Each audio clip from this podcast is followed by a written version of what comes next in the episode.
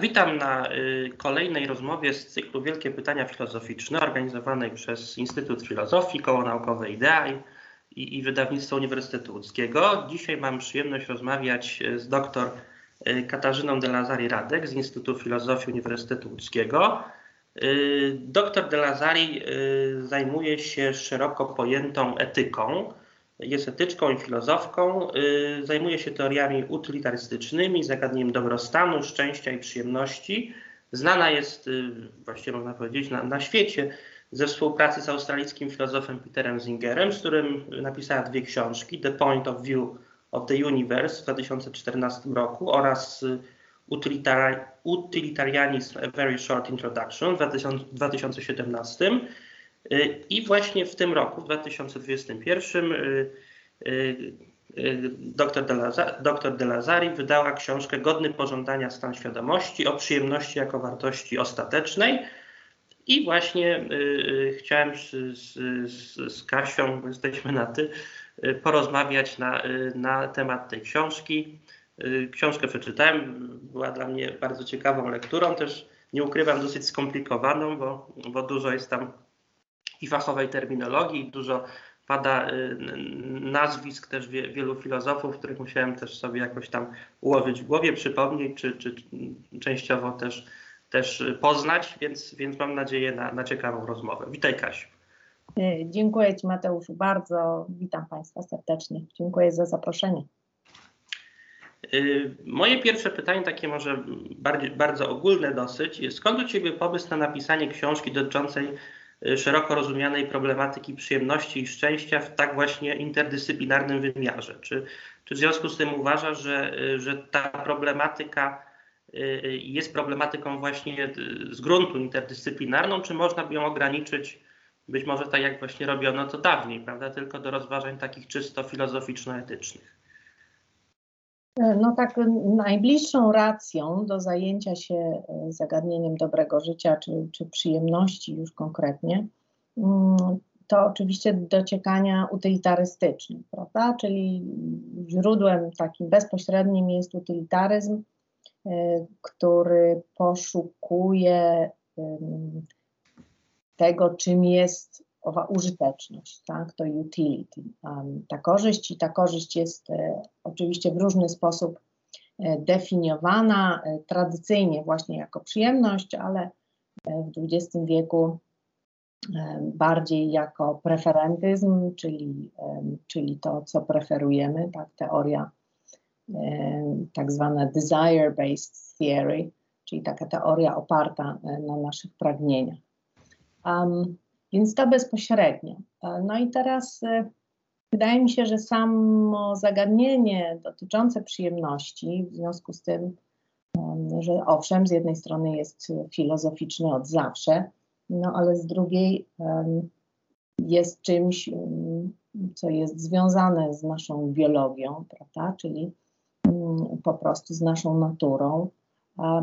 A twierdzę, że filozofia nie powinna zamykać się tylko, nie powinna być hermetyczna, ale powinna być otwarta na to, co dzieje się w innych naukach. Kiedyś e, filozofia może była mm, wręcz, no, chciałabym użyć tego słowa, właśnie nauką, e, która e, zajmowała się mm, w zasadzie wszystkim, co, co dotyczyło człowieka, no ale wraz, no tak powiedzmy najogólniej z XIX wiekiem, e, zaczęła oczywiście tracić te swoje pola e, na rzecz e, właśnie rozwijającej się prężnie biologii, psychologii, później socjologii, badań historycznych i tak tak prawda, antropologii, etnologii. I, można by powiedzieć, że niewiele jej zostało ale nie ma co płakać. Myślę, że, że właśnie dla filozofa ten punkt wyjścia jest istotny. Tym punktem wyjścia jest takie definiowanie e, przede wszystkim, czyli e, ogarnięcie pojęć, e, którymi następnie wszystkie inne te dziedziny będą się posługiwały. No a z mojej strony, ze strony tej filozoficznej, to myślę, że właśnie ciekawe jest wykorzystanie doświadczeń, badań tych innych dziedzin. No i chciałabym zobaczyć, jak, jak wiele mogę skorzystać. Mhm, mhm. A jeszcze takie trochę może poboczne pytanie, jakbyś sama też y, miała wskazać taką naukę, która by właśnie w tych badaniach dotyczących szeroko pojętej etyki czy filozofii moralności, które jakby by, byłyby Ci najbliższe, czy właśnie na przykład te bardziej związane z, z jakąś szeroko pojętą antropologią w takim sensie na przykład neuronauk, czy bardziej może takiej psychologii, no właśnie może bardziej humanistycznej, czy takiej, która, która właśnie gdzieś jest Y, takim może bardziej głównym nurtem, no przynajmniej w Polsce, prawda, takiej psychologii opartej na jakichś badaniach y, związanych z ankietami, prawda, czy, czy, czy, czy jakimiś takimi badaniami też często introspekcyjnymi, czy obserwacjami samych psychologów, nie zawsze o takiej mocnej, mocniej ugruntowanej metodologii, jak na przykład w neuronaukach, prawda, czy raczej byś preferowała tą pomoc ze strony neuronauk, czy tej klasycznie rozumianej psychologii?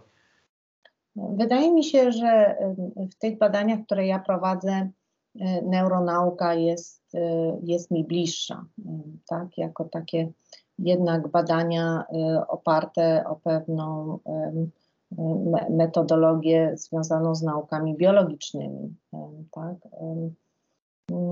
No i też nie, nie ukrywam, że być może ta neuronauka jest troszkę bardziej ekscytująca po prostu w tej chwili, jako jednak w miarę nowa dyscyplina, prawda? No to już oczywiście jest kilkadziesiąt lat, ale, mm, ale wciąż e, no, e, e, powiedziałabym, że, że właśnie w neuronauce poszukuje się teraz rozwiązań, które nie były dostępne tej, jak to mówisz, tradycyjnie pojętej psychologii.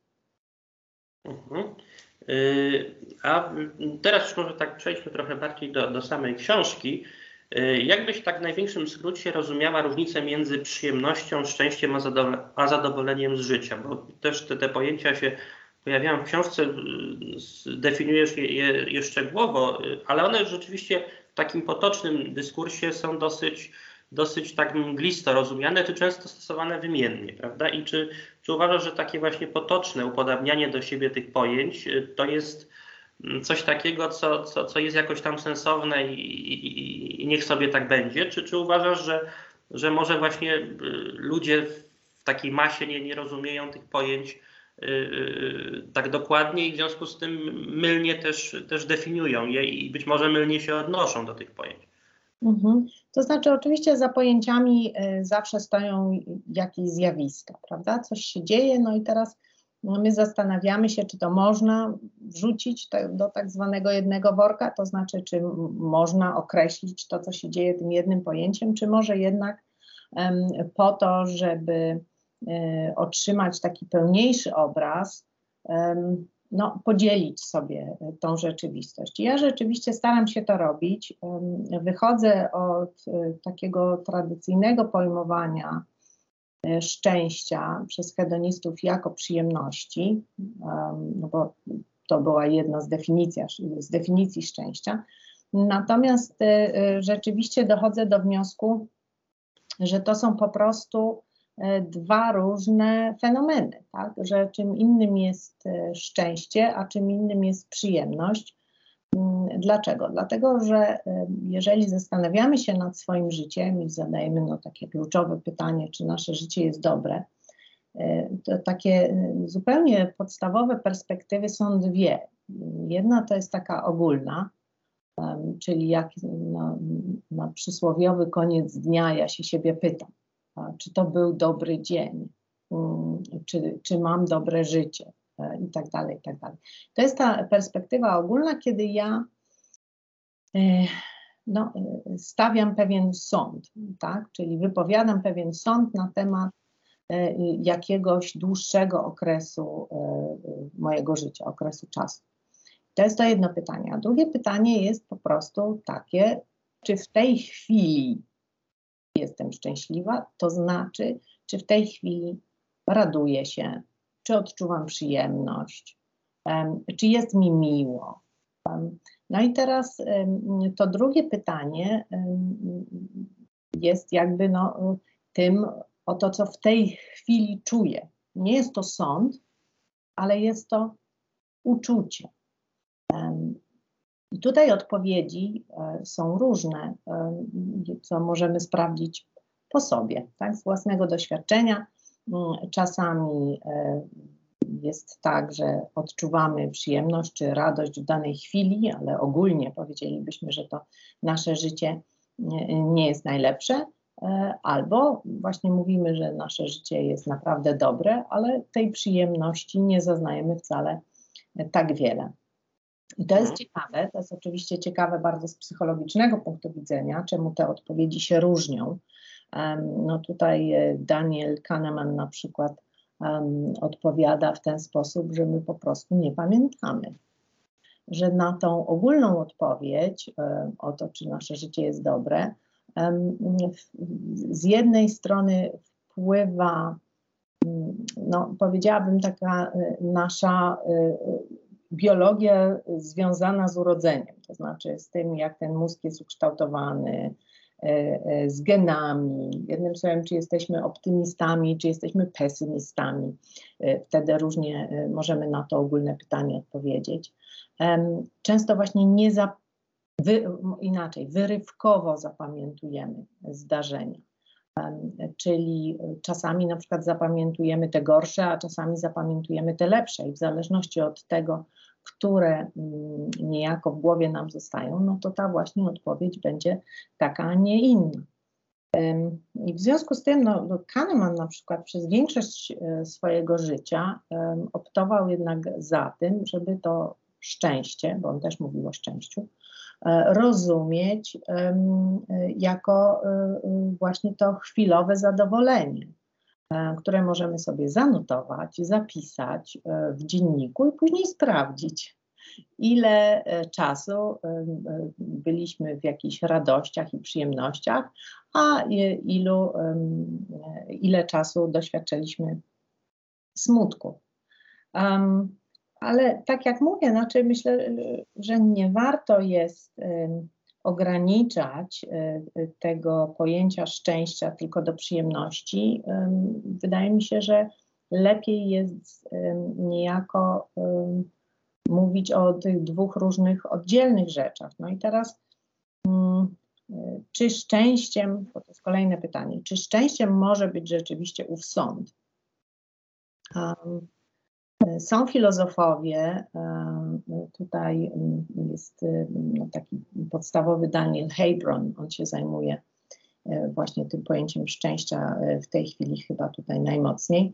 No i e, filozof mówi, że właśnie dlatego, że my czynimy błędy w owych sądach, to szczęściem ten sąd być nie może.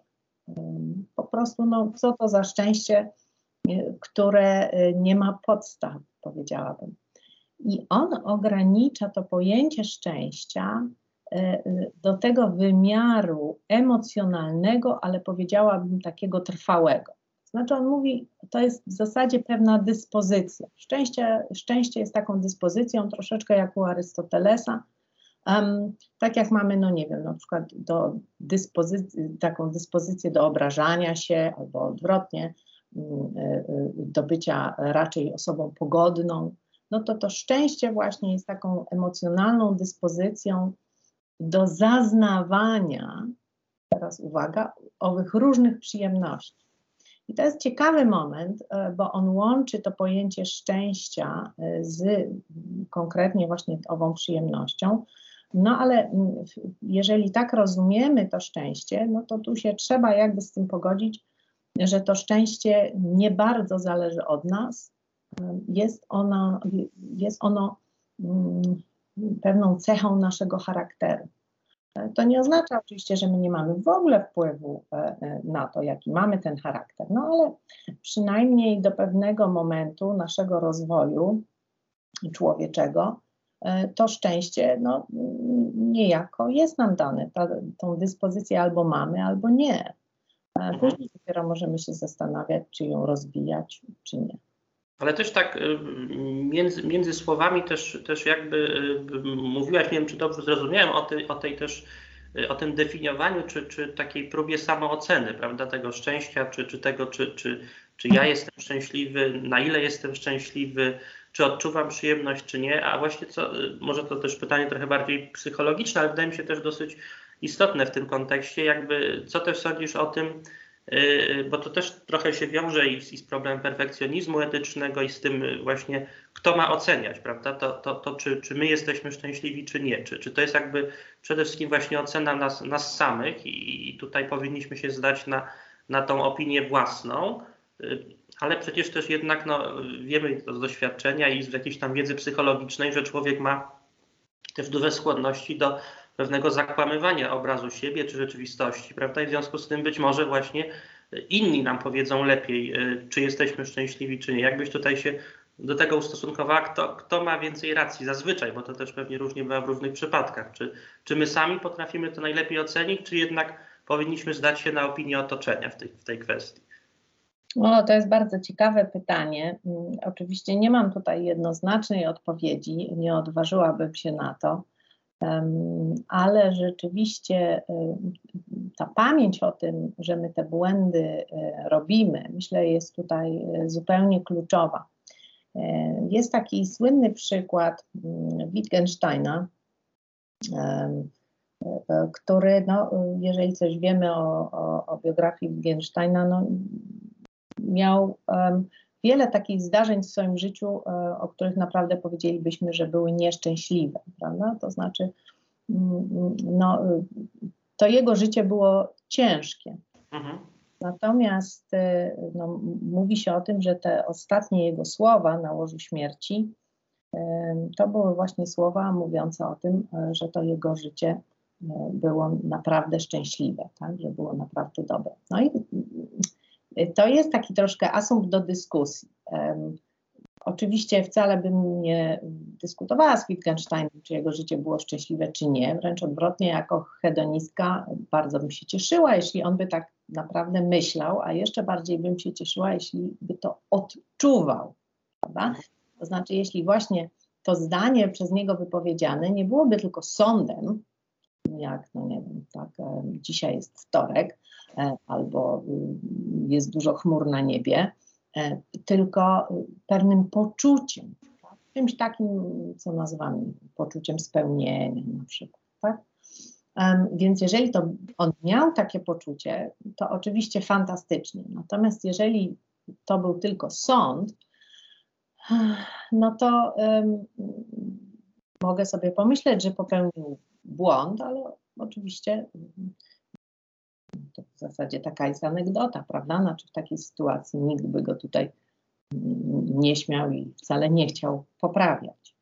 Um, powiedziałabym tylko, że jeżeli to y, nie był sąd, a y, odczucie, to odczucie satysfakcji właśnie, no to, y, to ja bym powiedziała, że to po prostu była przyjemność. Um, my tą przyjemność często rozumiemy w taki dosyć ograniczony sposób, no ale jeżeli on był w stanie, takim stanie emocjonalnym, pozytywnym, to znaczy takim, który wiem, chciałby na przykład podtrzymywać, no to dla mnie no, to jest to właśnie uczucie przyjemności.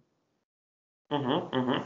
Czyli jakbyś y, y, byś tutaj nie, nie wprowadza jednak tej kategorii jakiegoś takiego oszukiwania siebie, bo znaczy tak się zastanawiam też, też nad tym, bo to też, y, znaczy ja, ja, też chyba bym myślał podobnie nawet w tym sensie, że, że y, no, najważniejsze chyba jednak zawsze jest to, co, co ludzie sami o sobie sądzą, prawda? Bo jeżeli, jeżeli właśnie no, założymy, że inni wiedzą lepiej, tak jak, jak na przykład twierdzą właśnie perfekcjoniści etyczni, to wtedy no, stosujemy taką trochę być może no, przemocową etykę, prawda? Że jakby Y, narzucamy innym pewne wizje szczęścia, pewne wizje y, dobrostanu, prawda, i nawet ich w cudzysłowie no, często możemy przymuszać w jakiś sposób do, do, do, do tego, jak my widzimy ich szczęście, prawda, i to często może stać w jawnej sprzeczności z tym, czego oni sami chcą, prawda, czyli, czyli to jest taka droga, wydaje się, trochę niebezpieczna. E, tak, to, to, to myślę, że masz rację i to Mm, widać jednak dość często, kiedy no, mamy do czynienia mm, z, na styku różnych kultur, prawda? Czyli wtedy, kiedy, kiedy bierzemy pod uwagę inne kultury i i chcemy im coś narzucić, no co w historii ludzkości zdarzyło się mm, wielokrotnie, no to wtedy jakby obserwujemy to nieszczęście, które, które może się wydarzyć e, wówczas, tak? kiedy my myślimy, że dla kogoś jest coś e, właśnie dobre. Także nie, no oczywiście wydaje mi się, że jeżeli mówimy o naszym dobrym życiu, to znaczy o moim, Twoim i Państwa, no to mm, jednak ostatecznym oceniaczem, prawda, ostatecznym źródłem te, te, tych sądów będziemy my sami. Tutaj psychologia może nam niejednokrotnie pomóc w tym, żebyśmy byli po prostu e, bardziej świadomi na przykład swojego życia, bardziej świadomi tego, co z nami się dzieje, jakich e, emocji, jakich do, no, czego doświadczamy. No, no właśnie, może w, w ten problem świadomości też w, w, kwestiach właśnie oceny tego, co jest dla nas przyjemne i dobre. Yy, właśnie, czy, czy, czy uznałabyś, że, że świadomość to jest coś takiego, co, co generalnie zwiększa y, sumę szczęścia indywidualnego, czy, czy, czy w ogóle jest takim warunkiem koniecznym do, do przeżywania szczęścia czy przyjemności?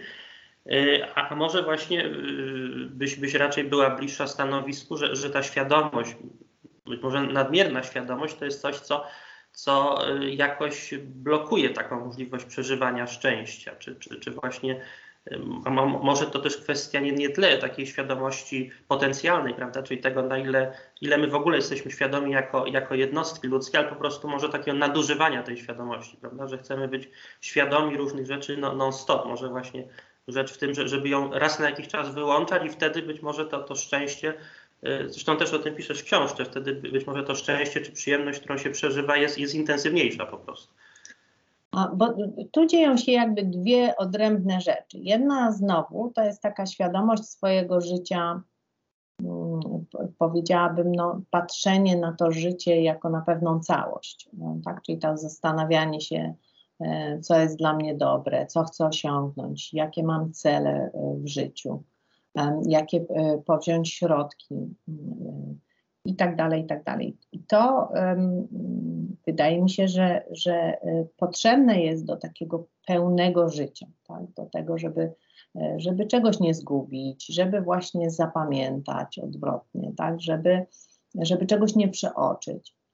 Natomiast e, taka mm, świadomość w znaczeniu pilnowania się cały czas, tak, jakby te, tej, tej, tej świadomości, a co się teraz dzieje, tak, a w czym ja teraz uczestniczę. Mm, oczywiście może tutaj e, zaburzać naszą e, taką percepcję i to w takim zjawisku flow, czyli przepływu jest spotykany. Tak? Przepływ to jest taka taki moment olbrzymiej ekscytacji, mm, którego doświadczamy y, no na przykład, y, nie wiem, zjeżdżając z górki na rowerze albo biegnąc, albo słuchając jakiejś fantastycznej muzyki, tak? To jest takie tracenie się troszeczkę. E, myślę, że każdy z nas tego czasami e, doświadcza. No i teraz Mówi się, że jeżeli e, właśnie tego doświadczamy, tej ekscytacji, no to jeżeli e, ktoś nas z tego wytrąci, na przykład zada pytanie, a czego teraz doświadczasz, tak? No to jeżeli zaczniemy się nad tym zastanawiać, no to rzeczywiście jakby ten przepływ zostaje utracony, bo mm, to doświadczanie e, tej ekscytacji jest, powiedziałabym, E, no, nie w pełni świadome, tak? Właśnie chodzi o to, żeby się trochę zatracić, żeby tej przyjemności mieć jeszcze więcej. E, ale powiedziałabym, że to są takie już e, detale. Myślę, że można coś powiedzieć ogólnie, ale być może różnimy się też na tyle tą konstrukcją psychiczną, że u różnych osób to w różny sposób e, wygląda. Tak? Mhm. Bo też, też jakby trochę, trochę pije do, do takiego mitu, który jest jakoś tam w kulturze i popularnej, i takiej, takiej potocznej, zakorzeniony, prawda, że, że ludzie, którzy generalnie są, są mniej świadomi, są szczęśliwsi, prawda, że jakby że jakby właśnie mniejsza, mniejsza wiedza o świecie, o sobie samym sprzyja temu, że, że, że właśnie ja mogę wieść takie życie powiedzmy bardziej szczęśliwe, harmonijne, prawda, gdzieś tam w zgodzie z innymi ludźmi, z, z, instytucjami też pewnymi, prawda, które gdzieś tam mnie nadzorują, a człowiek świadomy właśnie być może, no to ja, ja, się jakoś z tym nie zgadzam, ale, ale no też jakby staram się zreferować ten, ten światopogląd, że ludzie bardziej świadomi są właśnie bardziej zbuntowani, trudniej im się odnaleźć, ustawić w stosunku do, do rzeczywistości. I w związku z tym to rodzi, rodzi jakieś frustracje, trudności adaptacyjne też, no i w związku z tym mniej, mniej satysfakcji, mniej szczęścia, szczęścia w życiu, też tego szczęścia związanego z trudnymi relacjami, na przykład z ludźmi, prawda? Nie wiem, nie wiem czy też byś, też byś jakoś y, Mm, jakbyś tutaj się ustosunkowała do tego mitu trochę? Ciekawe, bo często się mówi, y, że tylko głupiec może być naprawdę szczęśliwy. No właśnie. Mhm. Czyli jeżeli zdajemy sobie sprawę, co się dzieje na świecie, no to jakby tego szczęścia y, zaznać nie można. No, y, powiedziałabym, że własna obserwacja moja tego nie potwierdza nie wiem, dam przykład Petera Singera, który, który o świecie wie naprawdę dużo i no, poświęcił w zasadzie życie tym najtrudniejszym tematom, prawda? Znaczy zwierzętom i wykorzystywaniu ich w okrutny sposób, czy tym wszystkim takim problemom bioetycznym, no, też temu tematowi e, głodu na świecie i tak dalej, i tak dalej, prawda? Więc e, no, trudno powiedzieć, żeby on mm, nie wiedział, natomiast jest jedną z najbardziej pozytywnych osób, jakie e, znam i może też dlatego tak wiele osiągnął. Myślę, że, że właśnie powiedziałabym, że tu zgadzam się z Heybronem i z tym, że to jest dyspozycja, tak? Znaczy, jak się ma tą dyspozycję do takiego patrzenia na ten świat bardziej pozytywnie, no to te, to całe zło, które nas otacza, jest tylko takim asumptem e, do tego, żeby coś z tym zrobić, prawda? To znaczy, żeby, żeby z nim walczyć, żeby się nie poddawać. Natomiast e, niektórym być może jest e, trudniej. I, i teraz Znowu powiedziałabym, że to może być przedmiot badań takich psychologicznych, dlatego że znam wiele osób, fantastycznych osób, które zajmują się e, prawami zwierząt, które zajmują się właśnie tymi problemami pomocowymi. E, I to są często osoby na przykład z depresją, to znaczy e, to są osoby bardzo wrażliwe, e, wrażliwe na, na zło i nieszczęście w tym świecie, a jednocześnie, no, które jakby ta, ta ich wrażliwość sprawia, że one e, same nie mogą być szczęśliwe, tak? czy wręcz właśnie e, mają problemy no, takiej natury naprawdę poważnej, właśnie związanej z depresją. Także mm, Powiedziałabym, że tu y, być może właśnie kluczem jest ta, jest ta, y, ta wrażliwość, czy to współodczuwanie, współczucie takie, y, które z jednej strony pcha nas do tego, żeby o tym, co złe, mówić głośno, no, a z drugiej zastanawiać się, co z tym zrobić, prawda? To znaczy, jak temu, co złe, zaradzić. Mhm, mhm.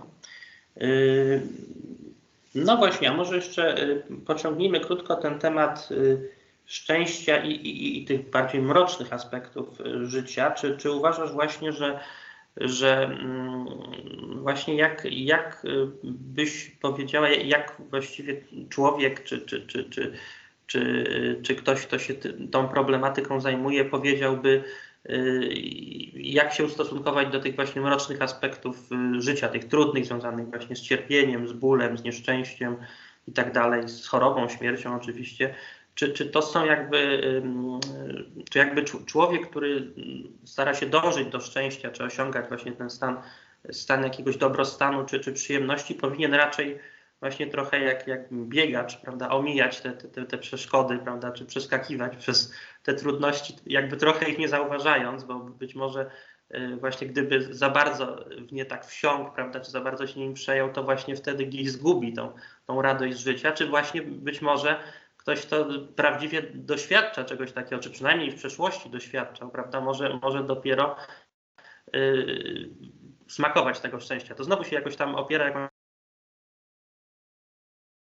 taką cudową nawet, że, że właśnie y, człowiek, który nie, nie przeżył jakichś takich prawdziwych trudów w życiu, prawdziwych y, y, problemów, nie, nie może tak w pełni stanąć na nogi, nie może posmakować tej, tej jasnej strony życia. Co, co byś o tym powiedział?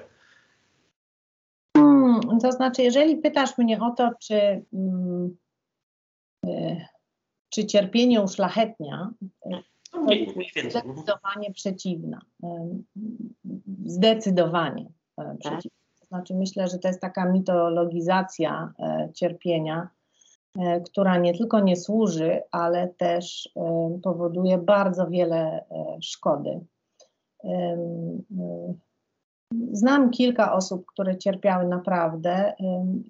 Trudno mi o nich powiedzieć, czy by były mm, jakoś głęboko szczęśliwe, czy nie, nie były naznaczone owym cierpieniem co wcale oczywiście nie oznacza, że nie są to osoby wspaniałe, szlachetne, dobre, e, e, prawda? I tak dalej, i tak dalej. Natomiast e, jeżeli myślimy sobie o tym dobrym życiu, no to takie prawdziwe cierpienie, głębokie, myślę, że, że zaburza to życie i powinniśmy z nim walczyć. Mhm. Oczywiście no, Teraz, żeby nie wyszło y, na to, y, y, że tutaj twierdzę, mm, że tego jakby chcę wymazać ten ból czy cierpienie całkowicie. No oczywiście przecież mamy pewną określoną antropologię, tak? Czyli jesteśmy tym, kim jesteśmy i wiemy, że cierpienie nas spotka, tak? W zasadzie tą swoją książkę zaczynam tym zdaniem że człowiek jest istotą cierpiącą e, od momentu urodzenia, prawda? Od momentu pierwszego wdechu e, już cierpimy. E, no i tu ta walka musi być ograniczona, bo my z pewnymi rzeczami musimy się pogodzić, chociażby z tym, że umrzemy my i nasi, nasi bliscy, albo że spotka nas choroba, albo że że ulegniemy jakiemuś e, wypadkowi i tak dalej, tak dalej. Natomiast e, w żadnym razie e, nie myślę, żeby to był mm, znowu asumpt do tego, żeby się jakoś z tym pogodzić bez walki. Tak? To znaczy, mm, wydaje mi się, że to jest często wymówka. Taka wymówka, no, prawda, no przecież zło było i jest na świecie. Nie wiem, dzieci umierały z głodu, to i będą umierać. E, wszystkim nie jestem w stanie pomóc. E, tak, to są takie wszystko zdania wypowiadane e, przez nas, żeby sobie jakoś radzić, ale jeżeli mm, my sobie radzimy w ten sposób, nie starając się zrobić, jakby zaradzić, choćbyśmy mogli, no to myślę, że to jest niedobrze, że to jest źle. Tutaj tu miałam ciekawą e, dyskusję e, e, nie tak dawno z taką panią profesor, która mm, no, powiedziała coś takiego. Świat dla niej nie kończy się na tym świecie, w którym jesteśmy teraz Jednym słowem, e, ma ona nadzieję na to e, życie e, po śmierci, prawda, życie wieczne. I w związku z tym, czy, czy pomoże jednej osobie, czy 30, to jest wszystko jedno, bo zrobiła dobry uczynek, a najwyżej te 29 pójdzie do nieba. No więc dla mnie to jest powiedziałabym, przerażające. To jest właśnie ten moment, w którym myślę sobie, no nie, to jest po prostu niemożliwe, żeby, żeby, żeby to było sensowne. Nie wiem, czy jest życie po śmierci, czy nie, ale żyjemy i cierpimy tutaj i teraz, i w związku z tym, jakby no, nie, nie chciałabym, żeby to, co jest ważne tu i teraz, nam umknęło właśnie myśląc e, o tym, co się może nigdy nie zdarzyć. Znaczy, może też, też jakoś tam nawiązując do, do tego, o czym mówisz, to, to myślę, że, że może to jest też o tyle ważna, ważna perspektywa, no bo jakby y, jakby mm, takie ustawienie się wobec tego problemu śmierci, no to jest problem taki no też y, centralny wydaje się, no, no przynajmniej części nurtów filozoficznych, prawda, że, że jakby śmiertelność człowieka jest takim, takim no, memento no, straszny prawda, dla, dla naszego życia. I w związku z tym jakby być może, być może to jest jakimś takim też taką przeszkodą na przykład do odczuwania jakiejś pełnej przyjemności czy, czy szczęścia z życia, no bo jeżeli mamy tą świadomość, że, że to życie w jakiejś tam perspektywie krótszej bądź dłuższej się skończy, no to to rzeczywiście nie pozwala być może się tak osadzić w życiu, prawda? I być może właśnie rzeczywiście niektórzy uciekają do tych, do tych jakichś religijnych czy eschatologicznych Y, y, y, wersji rzeczywistości, w której istnieje to, to życie po śmierci, czy jakiś Bóg, prawda? W związku z tym gdzieś sobie to życie trochę czynią lżejszym, ale być może to, to, to, to też tak się wydaje, że, że być może to jest jakiś rodzaj złudzenia po prostu takiego, żeby, żeby no nie, nie widzieć prawdy być może, prawda? Ale zobacz, że może być dokładnie odwrotnie. To znaczy, że to uświadomienie sobie, że jesteśmy śmiertelni i że kiedyś umrzemy, e, może spowodować, że to życie będzie lepsze, tak? To znaczy, że mhm. będziemy żyć, nie będziemy mhm. się bać, e, że, mm, prawda? To znaczy, wykorzystamy jak najlepiej ten czas, który mamy to e, widać e, silnie u osób, które stoją przed e, takim problemem, no nie wiem, są na przykład śmiertelnie chore. Jak one chcą wykorzystać ten czas, który jest im jeszcze dany, mm, to no, w takich relacjach to bardzo dobrze też widać, jak one często mówią, że dopiero teraz zaczęły żyć, albo na przykład, że dopiero teraz zaczęły być szczęśliwe. To jest wręcz mhm. niesamowite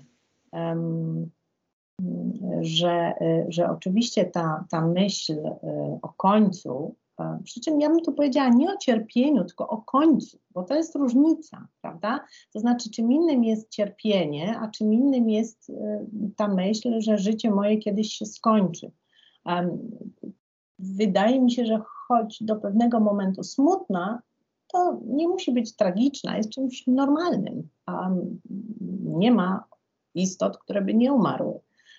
W związku z tym, mm, z tym się e, e, jestem w stanie pogodzić. Nie, nie jestem w stanie się pogodzić z, taką, no, e, z takim cierpieniem, któremu można by zapobiec. Nie mhm. każdy można, ale wydaje się, że na tym świecie mm, można by zrobić dużo więcej niż, niż robimy w tej chwili. No, no, no właśnie, też, też może y, trochę wrócimy do, do samych zagadnień związanych z, z książką, chociaż te, te wydają mi się też bardzo, bardzo ciekawe. Y, może właśnie zapytałbym Cię jeszcze o, y, o ten paradoks tragedii właśnie. To też trochę, trochę w związku z tym, o czym, o czym mówiliśmy. I też jakoś mi się też nasuwają w tym kontekście różne formy masochizmu czy sadomasochizmu, czy jakby y, Twoim zdaniem te istnienie takich, takich zjawisk, takich, takich, y, no właśnie zjawisk w życiu człowieka, w życiu społecznym czy, czy indywidualnym, y, nie świadczy o tym, że, że albo być może ludzie nie, nie zawsze dążą do przyjemności, albo być może właśnie przyjemność jest czymś, co, co wymyka się definicji, prawda? No bo jeżeli to, co dla większości jest cierpieniem, dla innych jest przyjemnością, no to wobec tego, jak wtedy tą przyjemność zdefiniować, prawda? Wydaje się, że, że wtedy ta definicja gdzieś nam umyka. Jakbyś, co byś o tym powiedziała? Um, tu jest kilka bardzo fajnych elementów, które się ze sobą łączą. To znaczy, zaczęłam od tego, że czym innym jest pragnienie czegoś, a czym innym odczuwanie przyjemności. Czyli pierwsza rzecz jest taka, że my czasami rzeczywiście możemy pragnąć cierpieć. Przy czym um, wydaje mi się, że e, to pragnienie cierpienia jest y, ograniczone i to widać w tych zagadnieniach tragedii. Tak? No, o tym to, pisali filozofowie nieraz, prawda? Jak to jest, że my y, decydujemy się oglądać jakąś smutną sztukę albo film, albo czytać książkę, tak, w której przeżywamy te emocje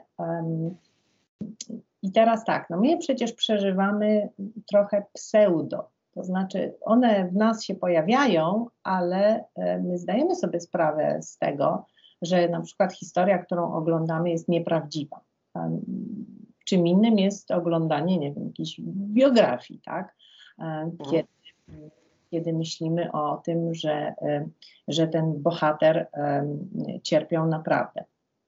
Ale w, tak, w, literaturze czy w tych zagadnieniach związanych ze sztuką, e, to tutaj jest dosyć łatwo to wytłumaczyć, tak? Z ewolucyjnego punktu widzenia e, też jest pewnie dosyć to, to łatwo wytłumaczyć, mianowicie my się chcemy e, przygotować na pewne emocje, tak? Chcemy je poczuć i je tak troszeczkę ułaskawić. Jak coś poznamy, no to później na przykład mamy nadzieję, że w odpowiedni sposób zareagujemy. Więc to jest forma nauki. Myślę, że tutaj ewolucjoniści by całkiem ładnie to wytłumaczyli, że właśnie to cierpienie przez sztukę to jest, to jest właśnie forma nauki. No ale teraz tak, jest pytanie, czy my cierpimy naprawdę? Teraz dla filozofa ciekawym momentem jest w zasadzie definiowanie. Bo jeżeli ja zdefiniuję przyjemność jako taki stan świadomości, który w chwili odczuwania uznaję za godny mojego pożądania, czyli za godny tego, żebym w nim była, no to cierpienie o, o, oglądając, um, oglądając jakiś film w zasadzie jest przyjemnością, a nie cierpieniem. Dlatego, że cierpienie, takie definicyjne, filozoficzne cierpienie, to jest stan świadomości, który ja uznaję za zły dla siebie. Tak? Um, no i znowu, może się oczywiście okazać, um, że ja chcę takiego cierpienia, to znaczy chcę być w stanie, który uznaje zły dla siebie um, z jakichś przyczyn, no nie wiem, na przykład chcę się ukarać za coś, tak? Um, uznaję, że nie wiem, jestem e, istotą na tyle grzeszną, e, że e, szczęście nie powinno być moim udziałem, wręcz odwrotnie, powinnam cierpieć, żeby następnie trafić do tego nieba. To się zdarza.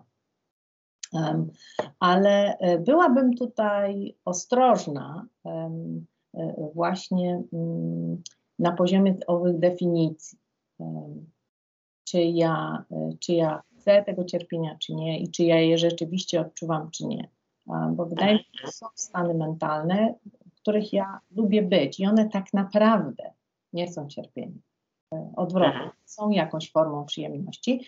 I teraz y, no, psychologicznie to, to, to, to, to sztuka tu byłaby takim przykładem, ale jeżeli chodzi o bardziej na przykład bardziej cielesny, czy też taki sensualny, no to ostre potrawy niech będą, tak? A nie wiem, wasabi, um, które z jednej strony nam smakuje, a z drugiej, prawda, tak kręci um, w nosie, um, że w zasadzie no, to uczucie jest takie średnio przyjemne.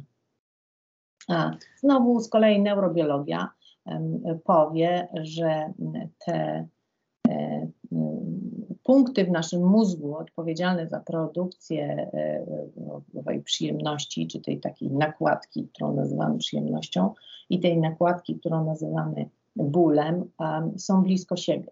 I być może, są takie teorie, prawda, być może e, one po prostu jakoś się zazębiają w takich właśnie na przykład zjawiskach jak masochizm.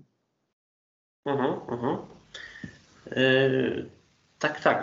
To też właśnie zainteresowało mnie to, to co mówiłaś o sztuce i o tym właśnie, co my, co my w, niej, w niej przeżywamy tak, tak naprawdę, czy właśnie jakieś, jakieś cierpienie, czy, czy bardziej mm, taką uogólnioną przyjemność właśnie być może, no, to taka trochę moja, moja teoria, tak sobie myślę, że być może właśnie to, to, co, to co sprawia nam przyjemność w sztuce, to jest właśnie ta, ta y, zdolność, czy, czy, czy przynajmniej możliwość y, zrozumienia głębszego in, innych ludzi, prawda? Czyli być może to, to też, też nie wiem, jakby się do, na to zgodziła, czy nie, że w ogóle empatia z, z, innymi ludźmi, taka no właśnie na przykład związana z odbiorem sztuki, ale nie tylko, może być również, również y, związana z takim własnym jakby wyobrażaniem sobie na przykład tego, co inni przeżywają w tej chwili, prawda, to być może też jest źródłem przyjemności, to nie tylko przyjemności takiej y, prostej właśnie, tej, tej jakiejś tam y, związanej z, z takim zaspokajaniem najprostszych potrzeb, ale takiej przyjemności no, wyższego rzędu, bym powiedział, takiej, która też może, może ma jakąś taką moc czy, czy, czy, czy potencjał taki lekko psychoterapeutyczny może też w pewnym sensie. Tak, ja zgadzam się z Tobą, że to jest takie ćwiczenie w emocjach. Mhm. Ćwiczenie w czymś, co nie musi być nam dane na co dzień i w związku z tym e, szukamy tego właśnie e, e, w sztuce, no, żeby zobaczyć jak to jest, prawda, zaznać czegoś innego z jednej strony, a z drugiej no jakby zrozumieć lepiej po prostu świat, który właśnie, tak jak mówię, nie musi być nam dostępny e, bezpośrednio, tylko pośrednio przez sztukę. Tu, tu ciekawym wątkiem naprawdę, znaczy ja podchodzę z jakimś takim zdrowym sceptycyzmem, jeżeli chodzi o te wątki ewolucyjne, ale mówi się jednak o tym, że przyjemność w świecie zwierząt służy do nauki, prawda? To znaczy, zwierzęta odczuwają, tak jak i my, cierpienie, ból i, i, przyjemność. I teraz no, wiadomo, że tak najprościej, no to, to odczuwanie cierpienia jest po to, żeby to życie zachować, tak, żeby się uchronić, żeby o siebie dbać. Natomiast przyjemność jest po to, żeby się uczyć i żeby się e, rozwijać dalej, tak? Więc tu akurat ten wątek e, sztuki, nauki byłby, myślę, mocno widoczny. Mhm, mhm. Y, a właśnie jeszcze, jeszcze też, też ten problem jakoś wyniknął w trakcie naszej rozmowy, właśnie ten podział stary filozoficzny na przyjemności wyższe i niższe. Czy, czy właśnie Y, uważasz, że, że on jest y, dzisiaj też w kontekście tego właśnie między innymi co neuronauki mówią, bo tam też piszesz w książce, że one, one jakby no, nie byłyby skłonne tak dzielić przyjemności. Czy uważasz, że, że, że warto jednak podtrzymać ten podział, czy właśnie wolałabyś, żeby, żeby mówić po prostu ogólnie o przyjemnościach, a nie dzielić je na, na przyjemności tak zwane duchowe, czy, czy fizyczne, czy psychiczne? Um, to znaczy, moim zdaniem, jeżeli zrozumiemy, czym jest przyjemność, to i odrzucimy y, ów y, podział y, przedstawiony przez, przez Mila tutaj, prawda, w utylitaryzmie. Dlaczego? Dlatego, że my często mylimy źródła z samym zjawiskiem przyjemności. Czym innym jest źródło przyjemności, a czym innym jest uczucie przyjemności. Um, to, że my czerpiemy przyjemność z różnych źródeł, to wiadomo. Teraz znowu jedne są no, takie, powiedziałabym, e, bardziej albo cielesne, zwierzęce, ewolucyjne, no co tam sobie wymyślimy, tak? Czyli właśnie potrzeby, nie wiem, ciała, pożywienie, seks, sen. A drugie, no, te, które nazywamy duchowymi czy typowo ludzkimi, czyli nie wiem, rozwój filozofii, prawda, albo właśnie rozwój sztuki.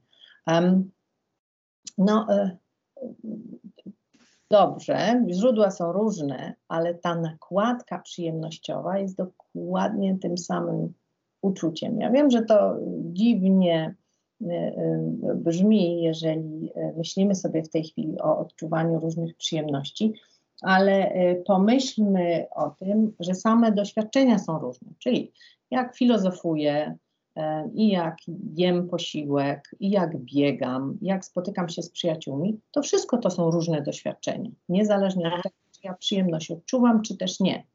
Tak?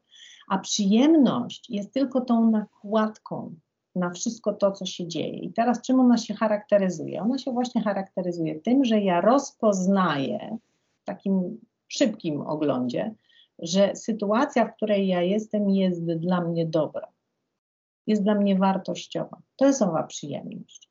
Um, stąd też, no, no, nie wiem, proszę sobie y, y, pomyśleć o tym, że nie wiem, na przykład to samo pożywienie czasami przynosi nam przyjemność, a czasami nie.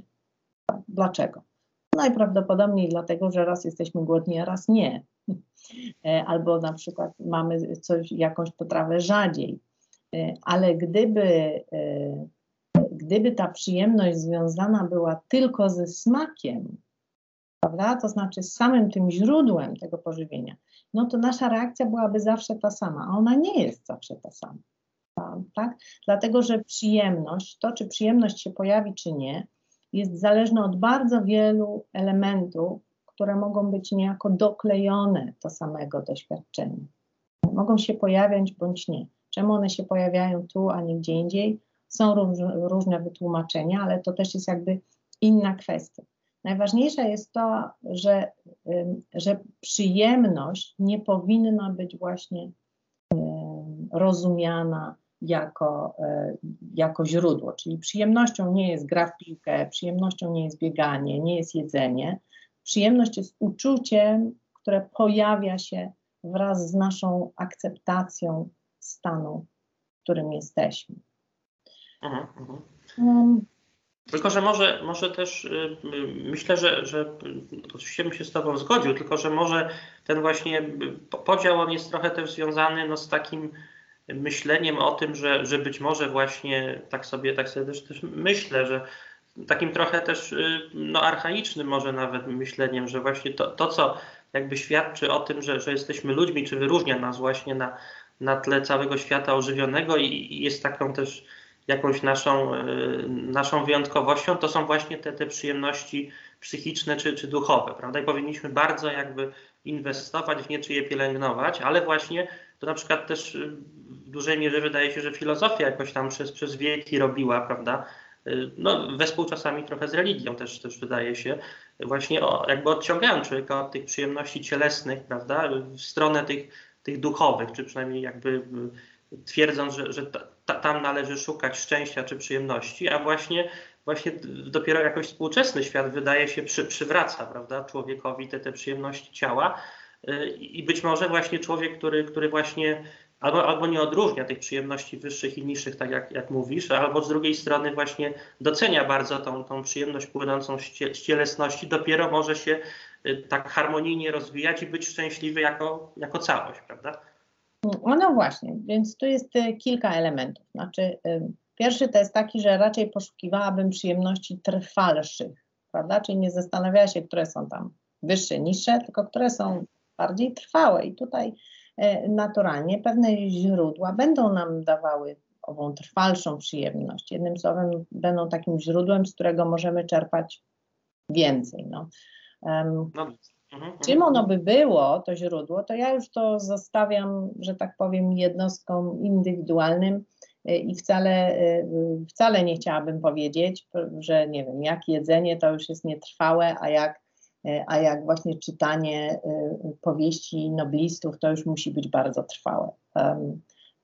To znowu jest sprawa indywidualna i jeżeli mamy tutaj różne intuicje, to pomyślcie proszę o takich rzeczach na przykład jako spokojnym, wręcz takim sielankowym życiu gdzieś w górach, tak? No to znowu tu zwłaszcza wśród filozofów E, wydaje mi się e, to powiedzenie, rzucę wszystko i wyjadę w Bieszczady, tak?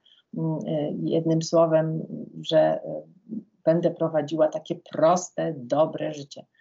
Dlaczego miałabym powiedzieć, że to proste, dobre życie w jakikolwiek sposób jest gorsze i mniej ludzkie od, nie wiem, życia profesora uniwersytetu, tak? Tego bym nie chciała powiedzieć, a jeżeli nie, no to to, to tutaj tych źródeł jednoznacznych absolutnie nie ma. To, o czym Ty powiedziałeś, że, że muszę dbać o ciało, e, aby zaznawać też e, i takich, no, nazwijmy to przyjemnościami e, mentalnymi czy psychicznymi, chociaż to jest tylko, tylko w cudzysłowie. No ale Oczywiście, tak, jeżeli nie dbam o ciało, nie dbam o zdrowie, nie dbam o odżywianie, e, o, o sport, no to i mój umysł przecież nie będzie pracował odpowiednio, tak. E, mózg musi być odżywiony i wyćwiczony, żeby, e, żeby ta nasza konstrukcja psychiczna też działała dobrze. Także no, Mam nadzieję, e, że to wywyższanie się takie, które jest dla człowieka dosyć charakterystyczne, czy było charakterystyczne do tej pory, już e, gdzieś tutaj mm, pójdzie do tak zwanego lamusa, tak? To, że mamy inne umiejętności od innych zwierząt, jeszcze naprawdę nie oznacza, że w jakiś sposób jesteśmy od nich lepsi. To, co się dzieje prawda, w tej chwili na świecie, raczej wskazywałoby dokładnie odwrotnie.